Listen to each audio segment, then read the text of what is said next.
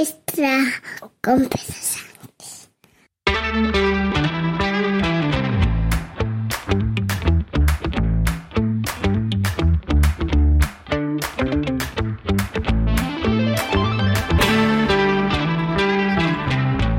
Buenos días, miércoles 17 de mayo de 2023, capítulo 984 de un podcast sobre mis cosas que en el fondo son las tuyas.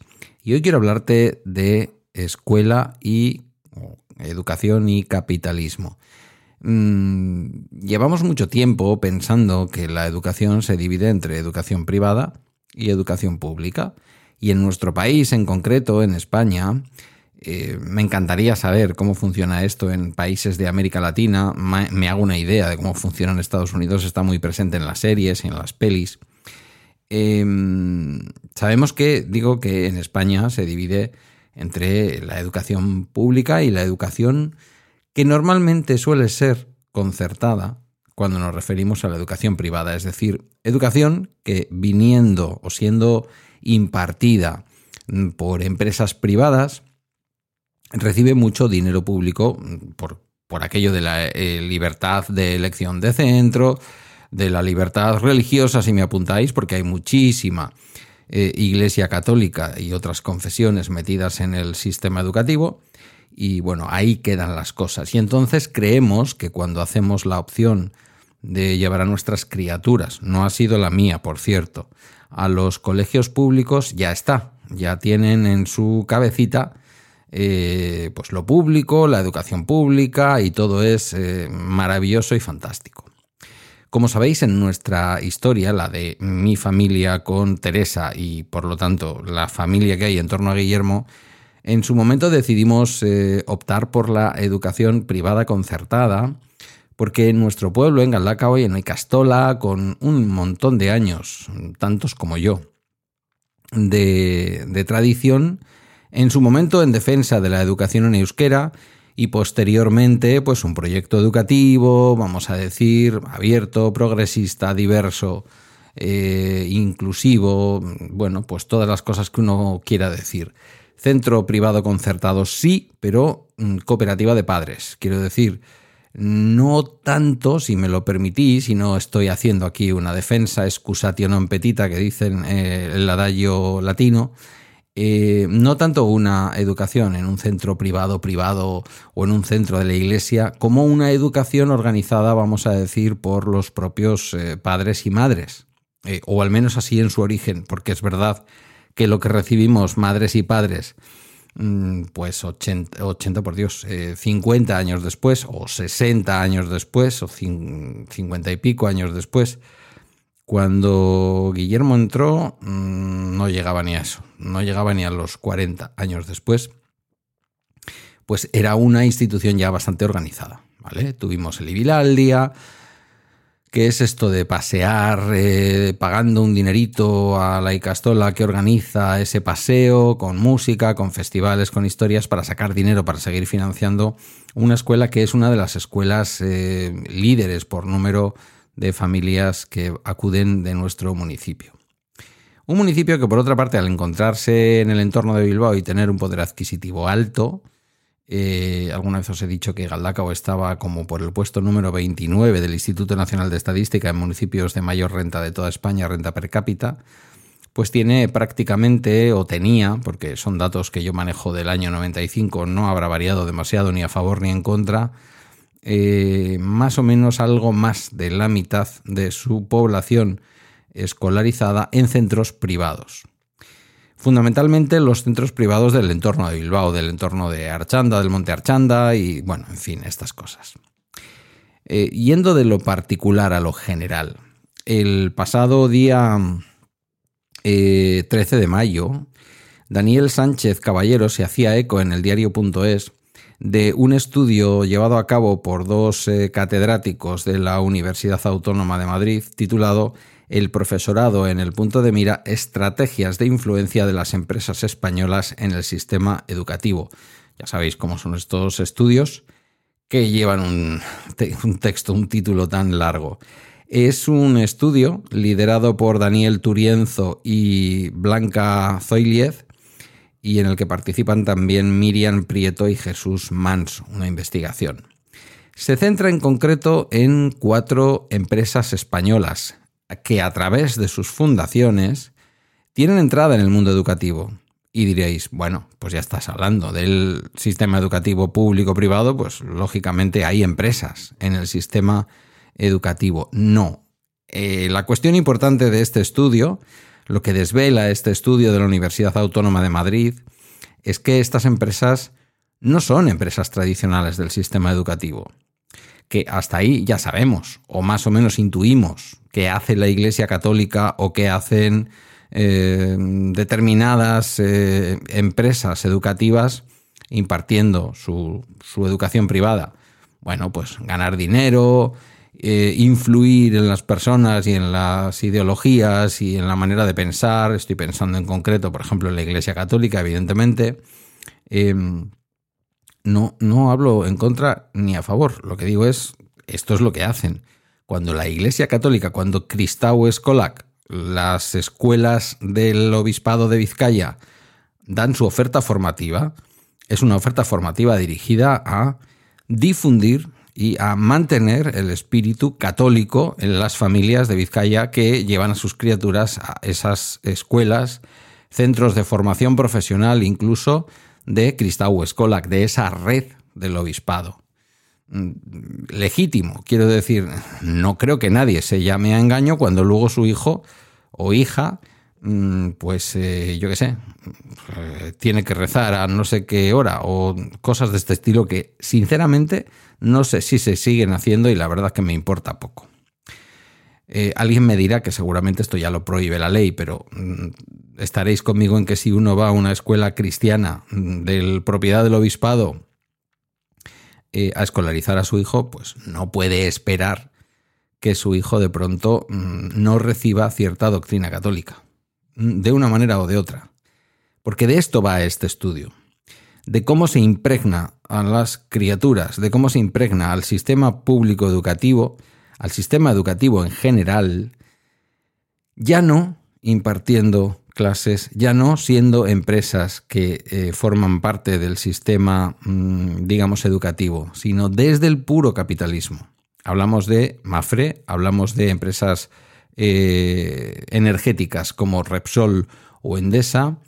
Eh, hablamos eh, de alguna otra que no me está viniendo ahora mismo a la cabeza, pero en todo caso empresas del mundo de los seguros, empresas del mundo de la energía, empresas del mundo de la banca, empresas que uno se pregunta qué hacen metiendo las manos y sobre todo cómo lo hacen. Es decir, cómo llegan Samsung, Samsung también, se me estaba olvidando, Samsung, una fundación de Samsung que influye en la educación de nuestras criaturas.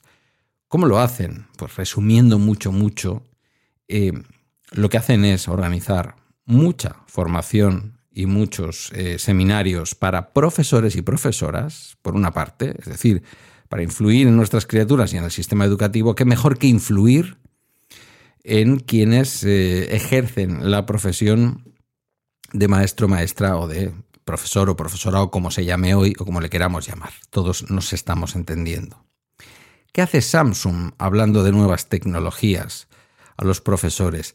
¿Qué hace Samsung diseñando, diseñando el contenido de algunos temarios que están en el currículum, es decir, no es que se inventen el currículum, sino que determinados temas del currículum que tienen que ver con tecnología, viene Samsung a la puerta de tu eh, despacho de profesor, te llama, toc toc, Hola, buenas. ¿Tienes que dar el tema 15, el 16 y el 17 que va sobre X tecnología? Sí, yo te lo doy. Yo te lo doy hecho. Que es verdad que, bueno, cuando los currículums se, cuando los se mantienen, algo que en este país con el cambio de leyes, pues en fin, a veces le tienen la sensación de que los profesores y profesoras tienen que trabajar más pensando en cómo diseñan sus nuevos contenidos al nuevo currículum escolar que suelen determinar las distintas leyes escolares que luego en dar clase, ¿no? Un profesor o profesora debería de tener un temario ya elaborado que podría repetir año tras año, después, lógicamente, de pasar un filtro, eh, de ser actualizado, de ser adaptado a la actualidad de cada momento. pero hay madre cuando quien viene es una empresa privada, Samsung, Mafre, algunas instituciones bancarias, eh, las dos empresas energéticas que he mencionado, Endesa y Repsol, que son dos de las cuatro que investiga este estudio de la Universidad Autónoma de Madrid, y bien sea a través de seminarios y formación al profesorado, bien sea porque, entre comillas, le regalan a los profesores y profesoras los temas hechos, una parte del trabajo de los profesores y profesoras nada agradecido y no menor, y de pronto Mm, vistiéndose de, mm, bueno, esta cosa que hacen ahora, ¿no? De, lavar su cara a las empresas del capitalismo, sea a través de la ecología, sea a través de la igualdad, sea a través de vete tú a saber qué cosas, no contentos con ese autolavado, pasan al lavado de los demás, es decir, pasan a lavar la conciencia, el pensamiento y la manera de sentir de nuestras criaturas. En el fondo, eh, lo que viene a decir el estudio es que es una manera de introducir a las empresas del capitalismo en, dos, eh, digamos, en dos, eh, ¿cómo decirlo? En dos direcciones distintas o en dos corrientes importantes distintas. Por una parte es la privatización y la mercantilización de nuestro sistema educativo el hacerle formar parte o favorable a la aparición y expansión de la eh, de lo que denomina, a ver si doy con ello, de la industria educativa global. Buscad por ahí lo de la industria educativa global, IEG, súper interesante esto.